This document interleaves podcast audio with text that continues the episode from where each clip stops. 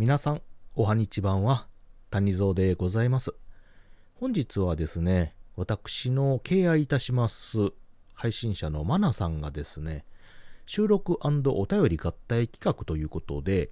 暮らしてみたい場所2022というハッシュタグのね、えー、企画をされておられますので、それにのっとってお話ししてみたいと思いますので、聞いていただければと思います。谷蔵ラジオ始まります。Radio talk show from the funniest place in the world by the least funny guy. Tanizo Radio! はい、ということで、えー、早速テーマにね、沿ってお話ししたいんですけれども、今回の企画、暮らしてみたい場所ということでね、教えてくださいという企画になるんですが、あんまりね、こういったお話をすることがなかったので、ちょっとね、楽しく考えさせていただきました。で、えー、この暮らしてみたい場所ということでね、いろいろ考えてみますと、行きたいであればね、まあ、世界各国あるんですけれども、まあ、実際暮らしてみたいという、そこに住むというね、視点で考えますと結構絞られてきまして、で、今回はね、ちょっと海外で考えてみました。で、私がですね、その暮らしてみたい場所は、あげますと、フィリピン、マニラでございます。うん、えっ、とね、結構馴染みの深いお名前のお国なんですけれども、まあ、日本から見ると、南西方向にある東南アジアの島国かなになりまして、そこの首都になりますね。で、日本からも比較的近くて、えー、おそらく旅行とか観光とかね、あと仕事や住まれてる方も比較的多い国じゃないかなと思っておりますけれども。で、私がこれを挙げた理由なんですけれども、まあ、いくつか当然ございます。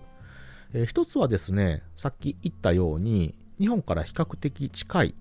国で、しかも親日のね、えー、国でございまして、うん、日本から多分飛行機で4時間ぐらいかな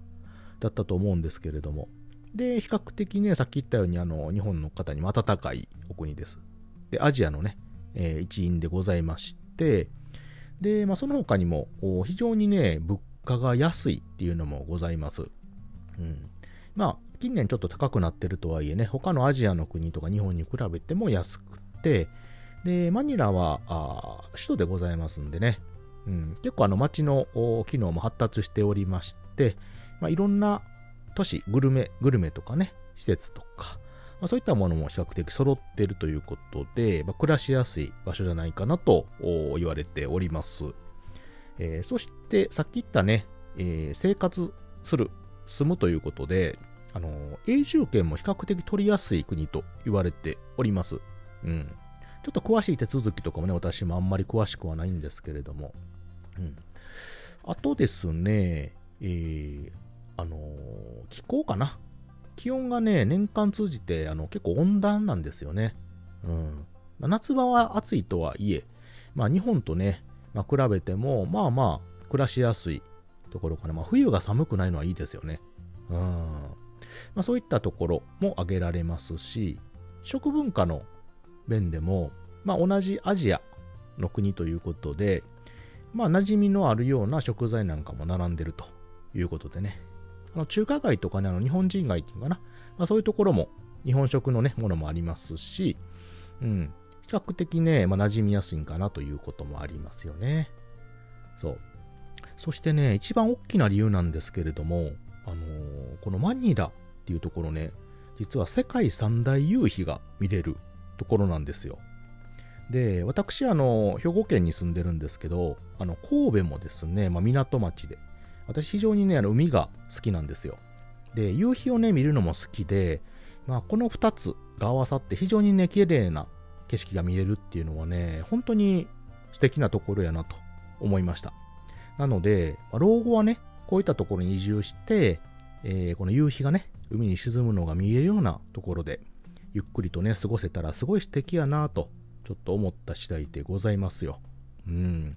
まあ、そういったのもね、結構大きな理由の一つで、えー、考えさせていただきました。はい。ということで私がですね、えー、暮らしたい場所ですね、暮らしてみたい場所はフィリピン、マニラでございます。皆様はどちらがお好みでしょうか？ということで聞いていただいてありがとうございました。またね。バイバイ。